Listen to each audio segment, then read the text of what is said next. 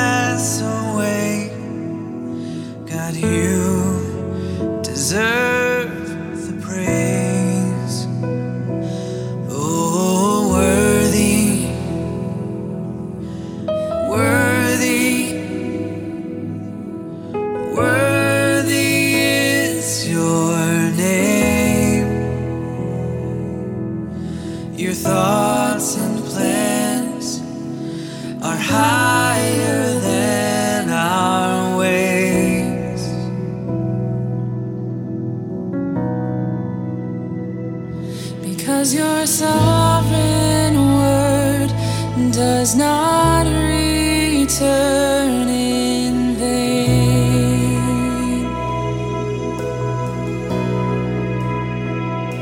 And every move you start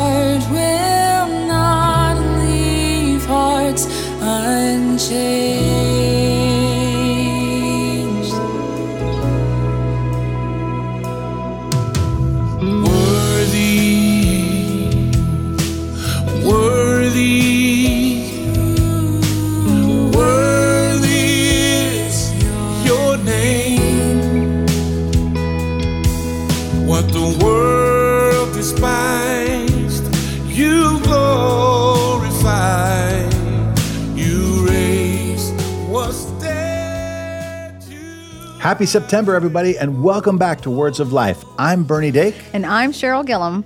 We truly hope that you've been enjoying this series with Helen Starrett as she's studied some of the most incredible stories from the Bible that involve women and how God used them to change the world. Today, Helen's going to be studying the story of Sarah. Yeah, and an interesting point that Helen makes about Sarah is that we see throughout her story that she doesn't always behave in the way that we'd expect one of our Bible heroes to behave. I mean, she laughed when hmm. God told her that she was going to have a baby. Well, she was 99. Right. But you know, we think when we're thinking of Bible heroes, you think, "Oh, I'm full of faith." Like we don't really always kind of navigate their emotions as they're going through it. Yeah. I mean, I think I would laugh if God told me. No, actually, I think I would cry. That could be some devastating news. But Cheryl, you're not old. Hmm. Ready for grandchildren. We hope that you are encouraged by the story of Sarah. Just a reminder that Words of Life is not just an audio show, but you can watch full episodes of the show on our YouTube channel. Subscribe to the Salvation Army Soundcast channel and be sure to turn notifications on so you don't miss any videos.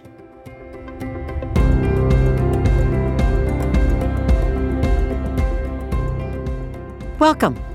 No TV experience is complete without an adventure documentary show such as The Amazing Race. Sarah travels countries and lands waiting for God to fulfill his promises. And let's just say her partner, Abraham, isn't always the best teammate. Our trip is recorded in Genesis 11 through 23. Sarah is Abram's wife, his half sister, Terah's daughter, and daughter in law. Very confusing. She was barren. In her culture, her value would have been tied up in the number of sons she had.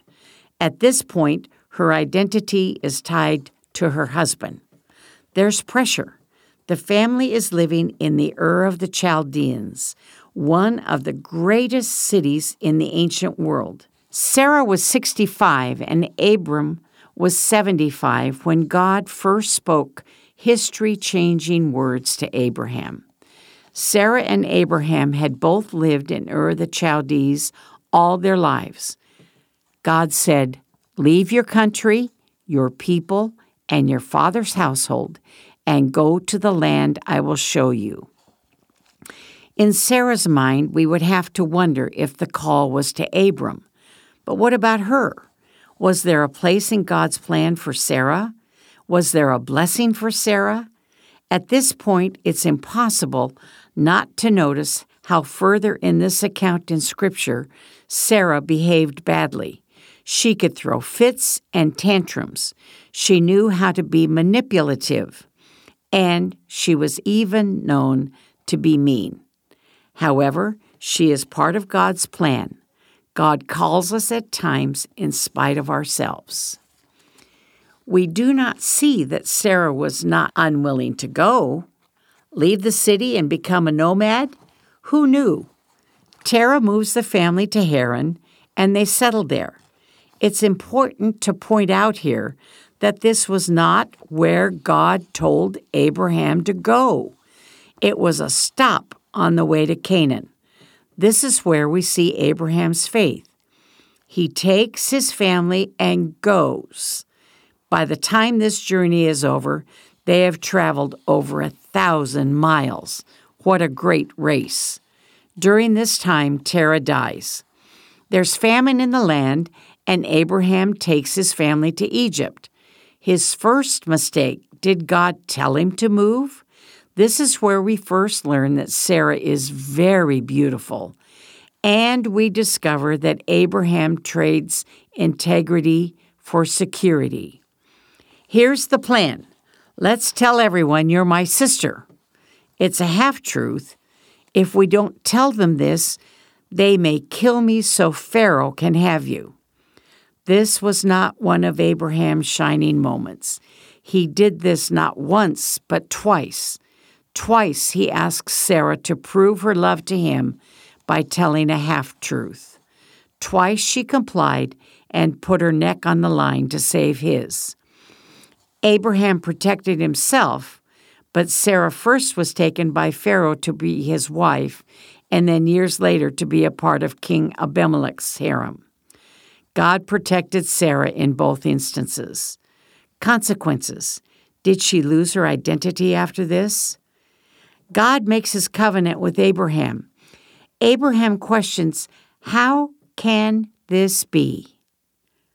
Me become a great nation when I'm childless? We do not have a record that Abraham shared this bit of news with Sarah. We do not see that God talked to Sarah. Sarah fights back.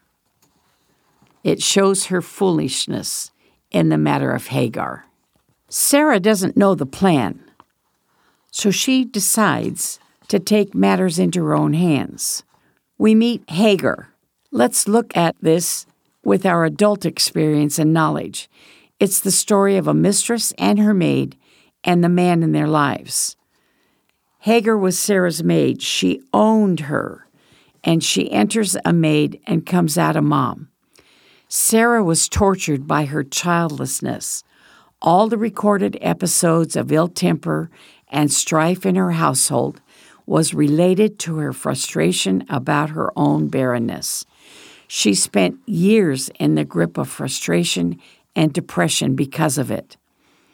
In her culture, if a woman was unable to conceive, she could give her maid to her husband, and if a child was born, the child belonged to the wife. It seemed like a good idea, and Abraham agreed. Hagar is a disposable pawn in this scheme, and Sarah's faith, whatever she had, hit an all time low. The scheme was immoral, unrighteous, and utterly foolish. This decision tore her family apart. Her own heart sometimes led her astray. Her life is a study in contrasts and contradictions. For some, this part of the Bible is disconcerting and makes them uncomfortable. However, aren't you glad the Bible records more than just the success stories? Sarah's plan backfired. Something went terribly wrong. As soon as Hagar conceived, Sarah knew she'd made a mistake. Hagar became haughty and contentious towards Sarah. An outburst came from Sarah speaking to Abraham. My wrong is upon you. It's so easy to blame. Abraham told Sarah to handle the problem herself. Obviously, he couldn't handle two wives, one being pregnant, and Sarah became very abusive to Hagar. Let's insert here that every party in this whole affair was guilty, and all of them ended up reaping bitter fruit from what they had done. Sarah's actions affected her own family and generations to come. The children of Sarah and Hagar war against each other. Arabs and Jews fight for control over the land of Israel to this day. To handle the situation herself, Sarah sends Hagar away when she's pregnant. God intervenes and sends her back to Sarah. Now, Sarah hears her name. She's eavesdropping on the conversation Abraham is having with God's messengers. She realizes she doesn't have a private life. The men on the other side of the tent knew she laughed, knew her surprise, and knew all about her sorrow and unbelief. Sound familiar? Sarah was so defeated by her circumstances, she had forgotten God. Moving quickly, Sarah does indeed bear a son, and she calls him Isaac, which means laughter. Her issues were not all solved by his birth. When Isaac was about three years old, there was a party for him. Sarah saw Ishmael making fun of him. She became so angry, she again set Hagar and Ishmael away. After all this, she still lacked faith that God was in control. There were consequences, a slippery slope to disaster. Ishmael lived with hostility toward all his brothers. His hand will be against everyone, and vice versa. God's word to Hagar were gentle and full of mercy. She and her son would be taken care of. We can rejoice in Sarah's part in the lineage of Jesus. However, there is a time when much of her life she was stuck in the middle, longing to see God's hand, trying to find His purpose in her life. Sarah had a crucial role to play in God's purposes. Her contribution was Isaac, not just an ordinary son, but an extraordinary promise. This week, may God show you the extraordinary in the ordinary. Blessings to you.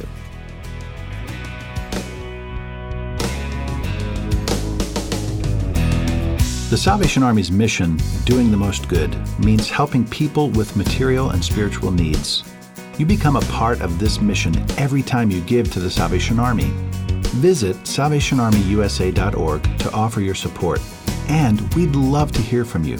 Call 1 800 229 9965 or email us at radio at uss.salvationarmy.org. Tell us how we can help, share prayer requests, or share your testimony.